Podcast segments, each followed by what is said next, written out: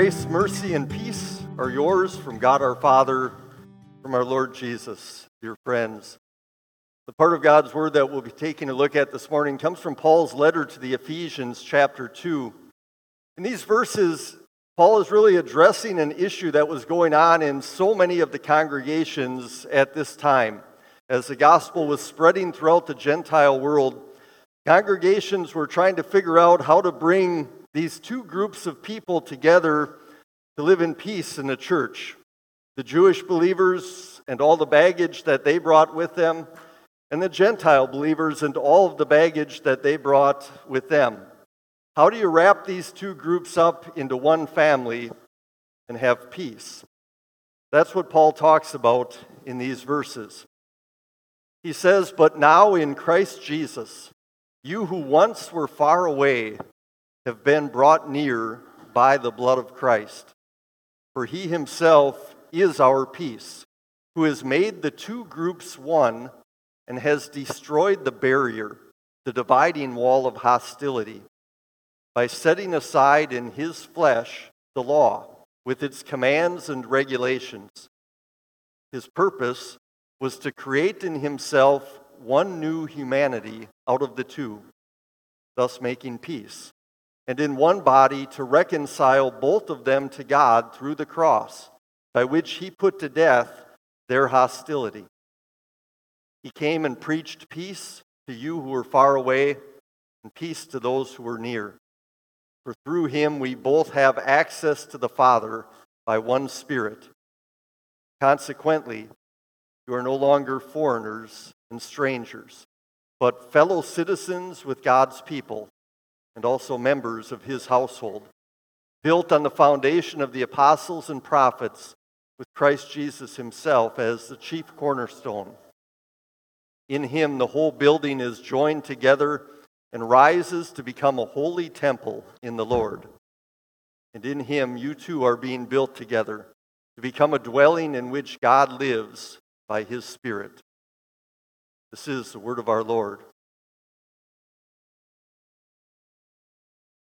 A church where all are welcome. That's what God wants. That's what his vision for the church is. And the scriptures are very clear about that. Just a little earlier, we heard God say through the prophet Isaiah that foreigners who bind themselves to the Lord, these I will bring to my holy mountain and give them joy in my house of prayer. For my house will be called a house of prayer for all nations. All are welcome. In our gospel today, we saw the way that Jesus interacted with that Canaanite woman. Even though his disciples said, "Lord, send her away," Jesus made it clear that this foreigner was welcome, even commending her great faith. There are so many passages that demonstrate the same truth. So many invitations that we find in the scripture for all people to come and find peace and rest in Jesus. So many examples of Jesus reaching out to all different sorts of people, to rulers, to priests, to Pharisees, to tax collectors, to lepers, and even to fishermen. All are welcome. And then there's that scene around God's throne in heaven that's displayed in the book of Revelation. Multitudes from every nation, tribe, language, and people dressed in white and standing around the Lamb of God in glory. God's vision for the church is that it be a place where all people are welcome. And so, many churches have adopted that little slogan, "All are welcome." How many church signs or how many church websites haven't included that little phrase at one time or another? How many of God's people, when talking with somebody who kind of wondered, "Do I really have a place in the church?" haven't quickly said, "Don't worry, all are welcome here"? Surprised me a little bit when I did a quick online search of that phrase to see just how much has been written about those three little words. Most of it follows along these lines, that people like to say that all are welcome, but they don't necessarily mean that. The implication or the accusation, I suppose, is that while most Christians believe that the church should be a place where all are welcome, not so many churches are always willing to go that far. And on the other hand, there are all kinds of examples out there of churches who have adopted this little slogan that's certainly rooted in the scriptures, but then used it to kind of overrule all sorts of other clear teachings of God's word. So what do we make of it? I mean, if we're convinced from God's word that the church is to be a place where all are welcome, what should that look like? What does that mean exactly? Well, these verses from Ephesians 2 today give us some insight. But first of all, we have to recognize this truth, that in reality, no one should be welcome in the presence of a holy God. Isaiah 59 says, "Your iniquities have separated you from your God. Your sins have hidden his face from you, so that he will not hear." Psalm 24 says, "Who may ascend the hill of the Lord, and who may stand in his holy place? He who has clean hands and a pure heart." But can anyone really make that claim? Romans chapter 3 says no. There's no one righteous, not even one. There is no one who does good, not even one. Since by nature all people are sinful, then by nature there is no one who should be welcome in the presence of a holy God. And that was certainly true for both of the groups that the Apostle Paul was writing to in the city of Ephesus. And both of them would have agreed with that truth, especially as it pertained to the other group. There were many Jewish Christians who were quick to point out all of the idolatry and sexual immorality that was going on in the Gentile world. How could people like that ever be welcomed into God's church? Of course, they conveniently forgot about all of the examples of idolatry and immorality from their own history. Think about things like that case of the golden calf when they were in the wilderness, the countless times that they ran after Baal worship and everything that went along with it once they got into the promised land. The Jews had their own issues. There are many Gentile believers who like to point out the spiritual pride and hypocrisy that was so prevalent among the Jewish people, how they thought that they were spiritually superior to so many others simply because of their heritage, how they had convinced themselves that they could please God and do what he requires simply by their outward obedience to his law. But of course, the Gentiles had their own issues with pride as well. They also failed to live in line even with the natural law that God had given them. The truth is, both of these groups in Ephesus fell short of what God demands. At the very beginning of chapter 2 in this letter, Paul says, "As for you, you were dead in your transgressions and sins in which you used to live." And just in case there were any Jewish Christians in Ephesus who thought that Paul was talking about the Gentiles here, Paul continues and says, no, all of us lived among them at one time, gratifying the cravings of our sinful nature. Like the rest, we were by nature objects of wrath. So again, there is no one who should find welcome into God's church or in the presence of a holy God. Well, the only way then that God's vision for the church, that it be a place that welcomes all people, can be realized is through Jesus. Our welcome, everyone's welcome, depends entirely on him.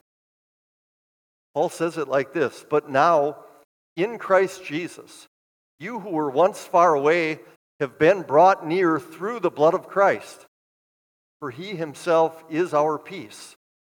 He came and preached peace to those who were far away, the Gentiles, and peace to those who were near, the Jews. Both groups needed this peace because both groups by nature, again, were dead in sin and objects of God's wrath. Jesus provided this peace by tearing down what Paul calls the dividing wall of hostility. This wall that divided Jew from Gentile, this wall that divides all people from God. The dividing wall of hostility that Paul is talking about is God's law. Paul explains what he means. He says, Jesus set aside in his flesh the law with its commands and regulations and reconciled both groups to God through the cross. Jesus set aside the law by fulfilling the law. What the Jewish people thought they could do, but never could. Earn God's favor and earn a welcome into his family by their obedience to the law. Jesus did perfectly what the Gentile people really only had limited knowledge of and never even really tried to do. Jesus did. He lived a perfectly righteous life. Through faith in Jesus, both of these groups received that righteousness from him. Both of these groups received his perfect track record of obedience to call their very own. And what about the sins that both groups were guilty of that separated them from their God? Well, Jesus reconciled both groups to God through the cross by paying for those sins. Both groups heard that wonderful verdict pronounced from the cross that they are no longer guilty in God's sight. And so there truly was now nothing that should divide these two groups from one another, nothing that should divide these two groups from God.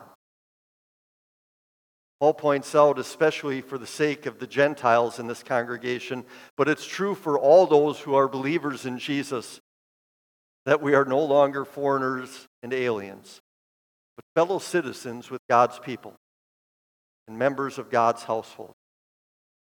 Through Jesus, we are all welcome.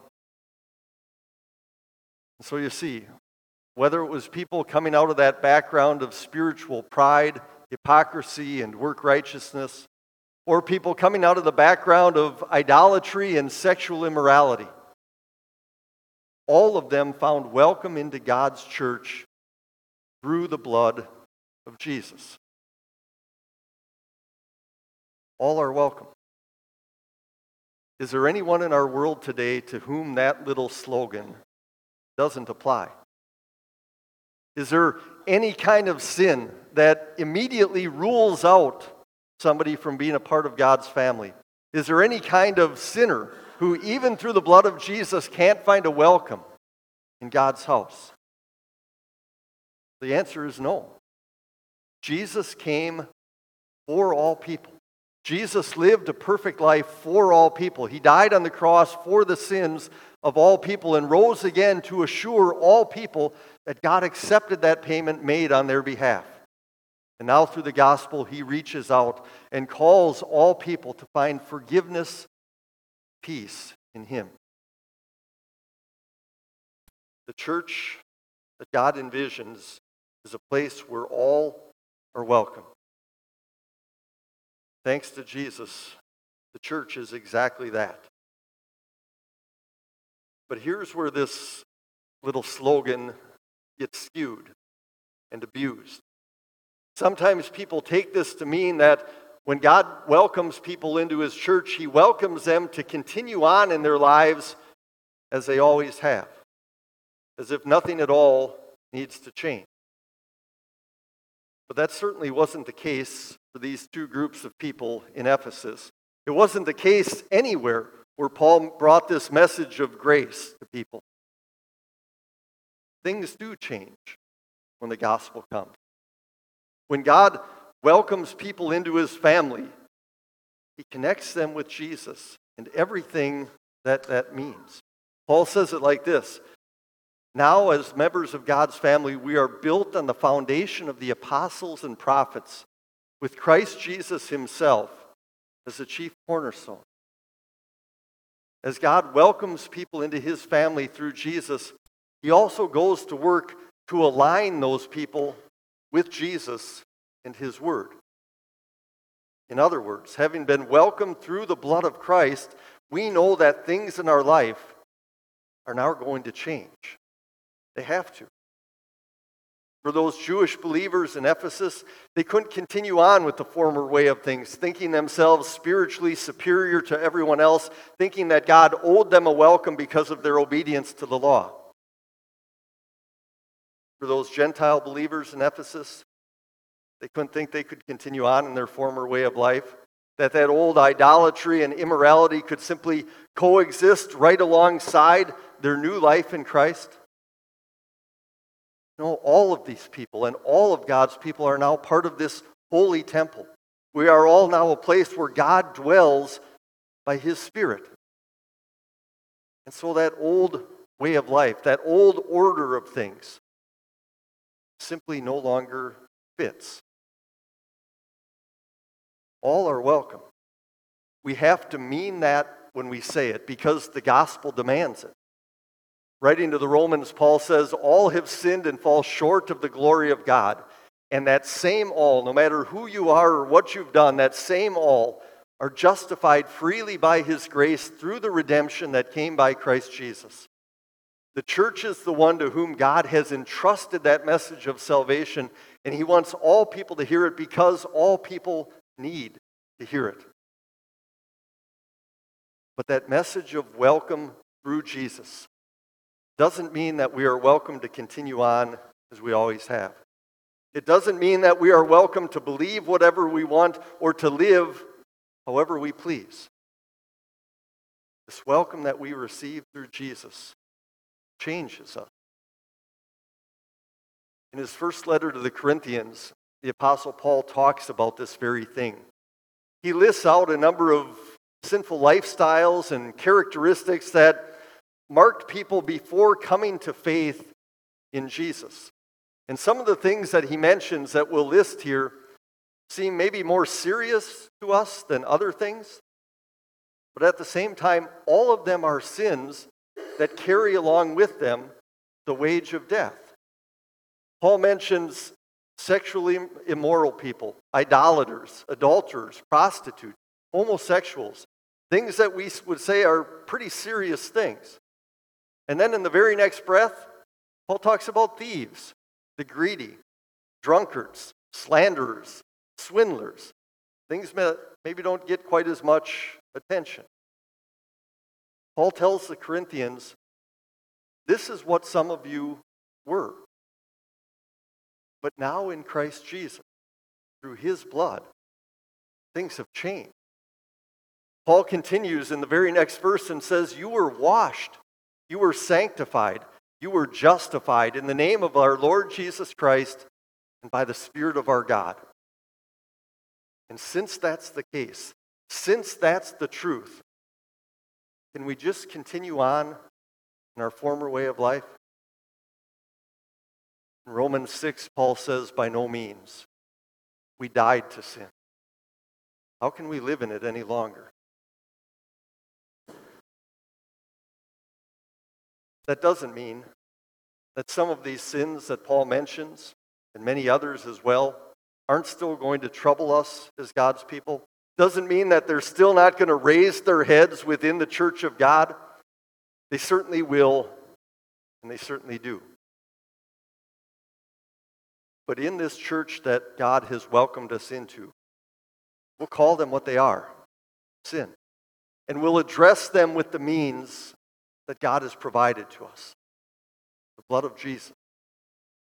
Just as God first welcomed us into his family through Jesus, so each and every day of our lives, he welcomes us to find forgiveness in Jesus.